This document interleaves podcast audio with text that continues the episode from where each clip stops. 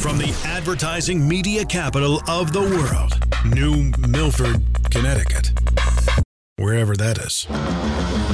This is Mostly Automotive Marketing with Matt Wilson, a bi weekly ish podcast about all things automotive marketing. Now, here's your host, Matt Wilson. This has got to be the only uh, automotive podcast hosted by a former radio person, former automotive marketing director, current agency account director. It's such a niche thing that I appreciate you folks listening who would find this stuff interesting.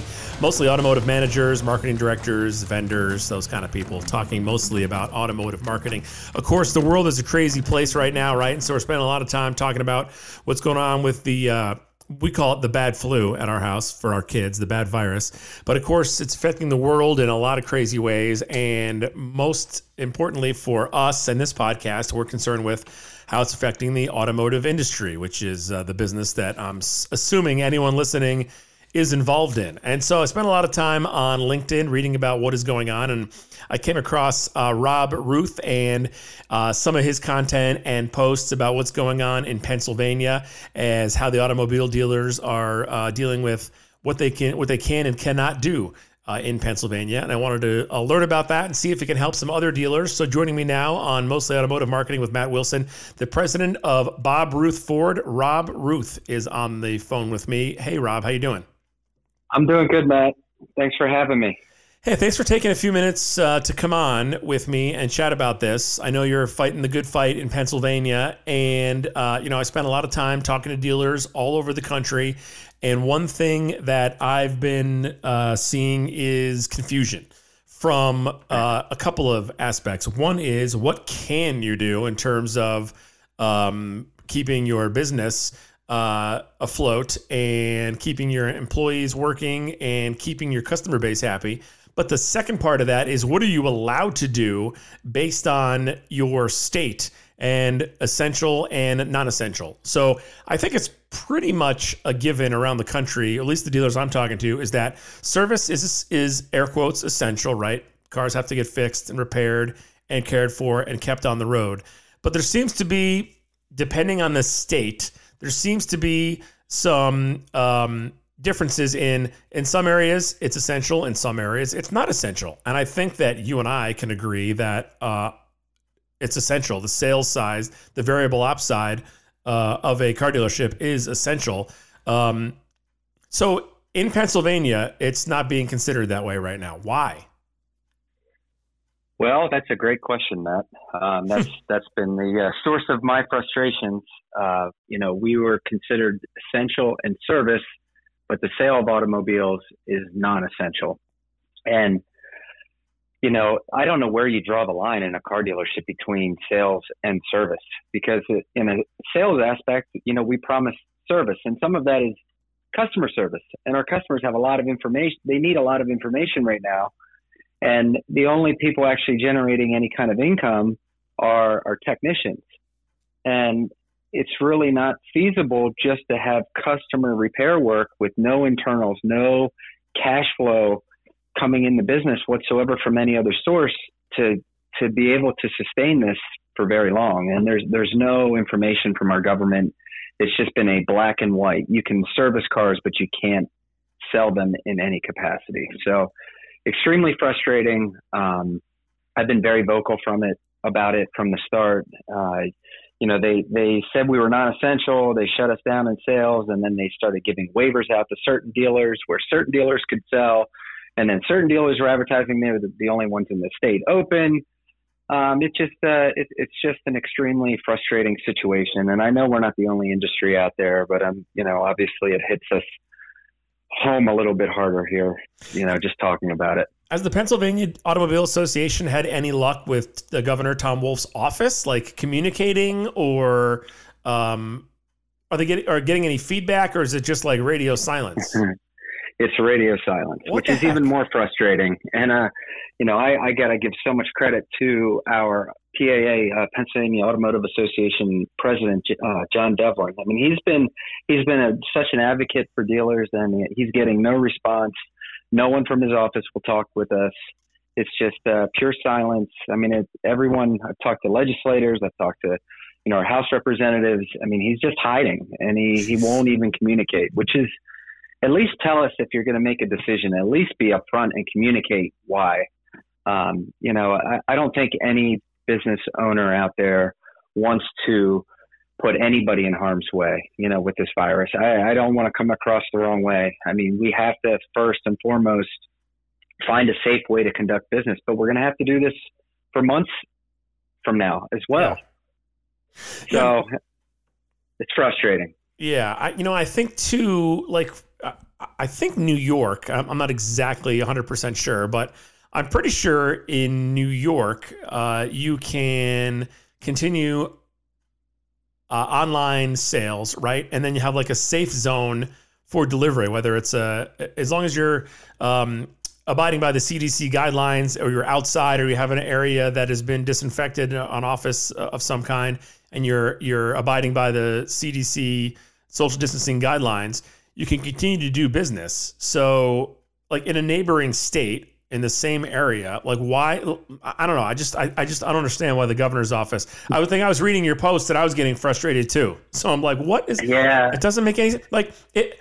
So the whole point of essential and not essential, I'm assuming, is transportation is considered essential, right? Obviously, public trans public transportation is going on. You can fix cars, you can service cars. My wife got a flat tire the other day in her in her uh, Nissan Rogue, and uh, I haven't gotten it fixed yet. But like, I can go somewhere and get it fixed. But well, what happens if that car breaks down or dies, or I, God forbid, get into a car accident, and I need to purchase another car? Uh, uh what do I do if I'm in Pennsylvania? Well, Matt, that's um, a, a, big source of my frustration as well because we are we kept our business development center um, functional, and we're fielding calls daily from people with situations just like you're explaining, and a lot of them are essential workers. A lot of them are doctors, nurses, police officers. So we're we're directing them to go to other states, which is uh, against what the governor wants to have happen. Right. You know, what else, what else am I going to tell them? And like, we can't help you. I mean, I'm not going to say that we're not trying to put some business down the road and communicate with these people. Right. But those in, in dire need that need to do something now, I mean, we're going to be, we're going to communicate. These are the facts. This is what's going on. Yeah. I, I, can't believe that it's radio silence from the governor's office. Like you would think that even if they're going to say, "Listen, we don't think it's essential, and here's why," at least you're getting an answer, as opposed to just nobody communicating with you as to what's going on. Well, Matt, I mean, I, we have a process in place where it's completely virtual. We can do your finance paperwork online. You know, all DocuSign, other than three pieces of paper that need wet signatures, and we can deliver a card to somebody we don't we don't even want anybody in in our facility right now. Yeah. Why would I? I, I don't want to have to control that. You know, so we can kind of put our own boundaries in with our own staff and you know protect each other, and we want to protect the public, and we don't want to spread germs. So what what did that do? That taught us how to be adaptive. So in a short period of time, we you know we've come a long way, and then having a brick wall in front of you with a with a governor that won't communicate back I mean, I you know I can't do anything at, at this point other than just communicate what's going on. Hopefully, some noise just wakes them up and just says, you know, this is just not right. I can't do this. I mean, shut down construction, you shut down the automobile industry, but you can go get ice cream at the local ice cream store, you know, stand with, you know, 15 year olds working at it. Yeah. Chick fil A, Target, Walmart, all these things are open where people are just walking through. I mean, I, I feel 10 times safer walking through my car dealership with just our staff than having people come in. I was saying to my wife, we were um, on our way to a doctor's appointment uh, a couple days ago, and we drove by Dunkin' Donuts, and the line at the drive-through was like out onto the road. And my, I thought, like, I get it, like you're essential, you have to go somewhere, you got to eat. But my thought was like, okay, first of all, buy a coffee maker. Like, why take an unnecessary risk in terms of uh, you know, going to the drive-through, getting a donut. Like you don't need a donut, but you need a car to get where you have to go. Like I, I know it's that seems maybe that's dumbing it down a little bit, but that seems obvious to me. Seems common sense. I mean, that that's just that's the point of you know just being vocal and communicate. It's just that it doesn't make common sense. There's what, no common sense here. What other than the governor doesn't believe us as an industry can adapt. Which you know, is that's crazy. the only that's the only thing that actually would make sense. He I think he believes some will and some won't, but he's just making a decision as a whole, and you know it's it's it's a little too much government action for for my taste. What can other dealers in Pennsylvania do to help? Just make a lot of noise. At this point, you know, we we either just decide for ourselves that we're just going to, you know, take take the law in our own hands, or right. you know, or make noise. Yeah. And that's not the that's not the point. I mean, I'm not. I have no interest in litigation. I have no interest in, you know, breaking the rules or putting anybody in harm's way. I just want to be able to hire some people back, get some cash flow because you know, as dealers, our, our cash is sitting in inventory. Yeah. And it's depreciating by the day. Yeah, like right. I, I'm a I'm a high volume used car dealer. So all of the resources of that company that I can use to actually help people, employ people, is tied up somewhere where we're not allowed to move it. Yeah. I mean, I I think you're making a lot of noise. I've seen you on you're on the local news. You and your wife have been making some YouTube videos. I mean, I think you're doing, you know, all you can do. And I think that to encourage other dealers in your state to do the same and maybe some dealers that are in other states that are having the same issue can, you know, who don't know what to do can also, you know, make some noise, make some videos, talk to their uh, dealers association. But, you know, as it drags on farther here, now we're, you know, you know, maybe mid March, we take a look at when this all started. Now we're looking at our first full month of, of, you know, being closed. Um, it's hard to know what else to do to, you know, to get the governor's office to listen or to move, you know, to move the policy or whatever. You know, it's hard to hard to know what your next step is. I I completely agree. I don't know. You know, I I really don't know other than just trying to continue to be innovative, train, use the time wisely. I mean, I I'm the type of person I got to stay busy in some capacity. Yeah. Um, I just don't think it's healthy for any of us just to sit still.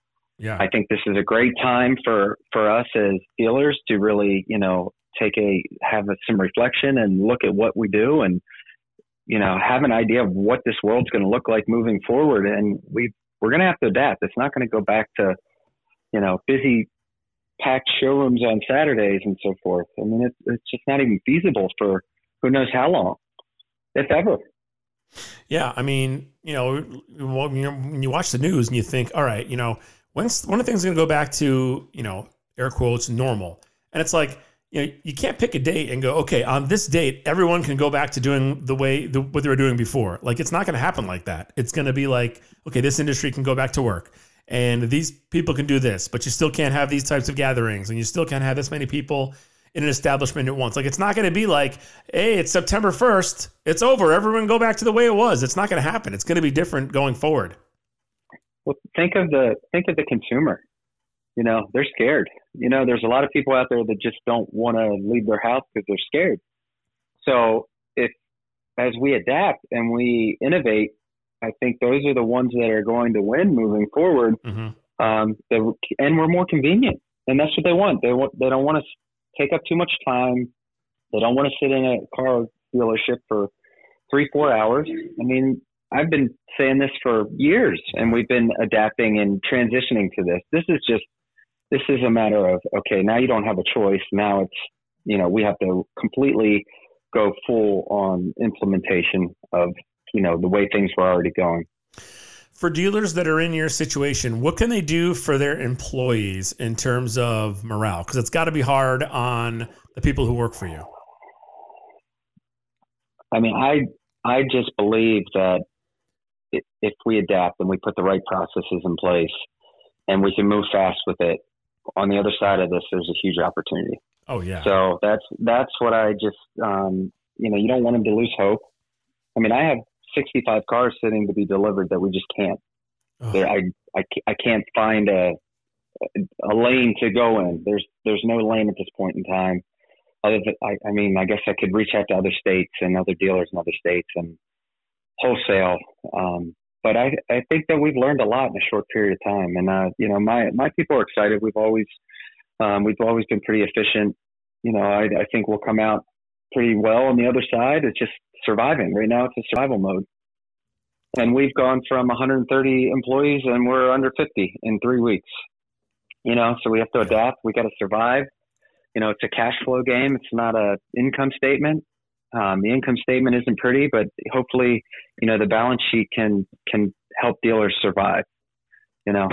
Yeah. Well, I appreciate your time. I hope um, that other dealers listening uh, may have found this helpful, and that other Pennsylvania dealers may also uh, want to join the join the uh, the noise making. And I wish there was more that uh, me or this podcast could do for you, but hope, hoping that getting the word out helps uh, helps, helps a little bit. Yeah, I appreciate it, Matt. I mean, I think uh, if I could speak to Pennsylvania dealers, it's, it's not a time to retreat. It's a time to attack. It's a, t- a time to attack internally. What can you do if these are the boundaries that we're going to have to face? But we got to do something. Sitting yeah. still and doing nothing, you know, it's it's not a good equation. Yeah. Uh, Rob Ruth, president of Bob Ruth Ford. I appreciate it, man. Good luck. Okay. Hey, thanks, Matt. You got it. Take care. Okay. All right. Bye bye. I mean, I don't even know. That's a tough. That's tough. The Pennsylvania Automotive Association obviously doing all they can. They're not they're not sitting around. It sounds like the governor's office is not responding. Governor of Pennsylvania is Tom Wolf, by the way. I mean, I know in New York, the New York Automobile Dealers Association, I think the way they got it done was they um, they got uh, in front of somebody at the governor's office, Governor Cuomo's office. I listened to a podcast uh, on dealernewstoday.com about a week ago, hosted by Dave Cantin. You know Dave Cantin? And it was a good podcast. And he was talking to, uh, I can't remember the person's name, the president of the New York Automobile Dealers Association. Uh, and they got the clarification from the state of New York about what they could and couldn't do and implemented it. And I feel like Pennsylvania is not giving their dealers that opportunity. So if you're a Pennsylvania dealer, make some noise, write some letters, call some people, call anybody you know, make some YouTube videos, do what uh, what, do, what Rob is doing. In fact, if you go to LinkedIn and you uh, search, let's see, Rob Ruth, president of Bob Ruth Ford, he comes right up there. And if you click down and go to activity, you can see uh, what he's been doing to try and get uh, dealers in Pennsylvania to be deemed essential so they can sell cars. And listen, I get it. You want to stay in business, you want to keep your people your people employed, get some cash flow going so you can pay utilities and pay your employees. I get it. That's why we want to be in business. But transportation is essential. And overall, you're there to provide a product, which is vehicles and transportation to customers. It seems to me that car dealerships, sales operations are essential. And I get it. And Rob gets it. You don't want 30 people in your showroom. But if you're going to have a sales manager and a salesperson and a finance manager, and you're going to abide by all the CDC social distancing guidelines, then why shouldn't you be able to sell cars? People need to get where they're going. I go to the doctor later. You know how I'm going to get there? In my car. I don't know. If you can help out in Pennsylvania. Find Rob Ruth on LinkedIn. If you're a Pennsylvania dealer, make some noise, do what you can. And if you're a dealer in another state, I hope that you found this uh, a little bit useful. One thing I've learned through talking to a bunch of dealers over the last week or so is that you need to have a process in place. It is not enough to say, okay, well, you can buy a car online. Uh, you can come and pick it up at the uh, at the curb at the dealership, or we'll bring it to you and uh, you can do the whole thing online and then sign the papers when you get the car. It's not enough to just say that. You have to have a process in place to do that. And I think maybe I'll do another podcast about uh, some process ideas uh, on how dealers can make sure they're handling it internally. It's not enough to say that you can do it. You actually have to be able to do it. You got to walk the walk, as they say. All right. Thanks for listening to another episode of Mostly Automotive Marketing with Matt Wilson. Another one coming up real soon. Mostly Automotive Marketing with Matt Wilson is brought to you by.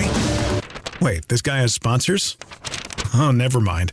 This sheet of paper's blank. No sponsors. That makes more sense. For updates, info, future episodes, and more, follow on Twitter, subscribe on YouTube, like on Facebook, and connect on Frackle. You guys made that last one up. That's not even a thing, Frackle. Come on.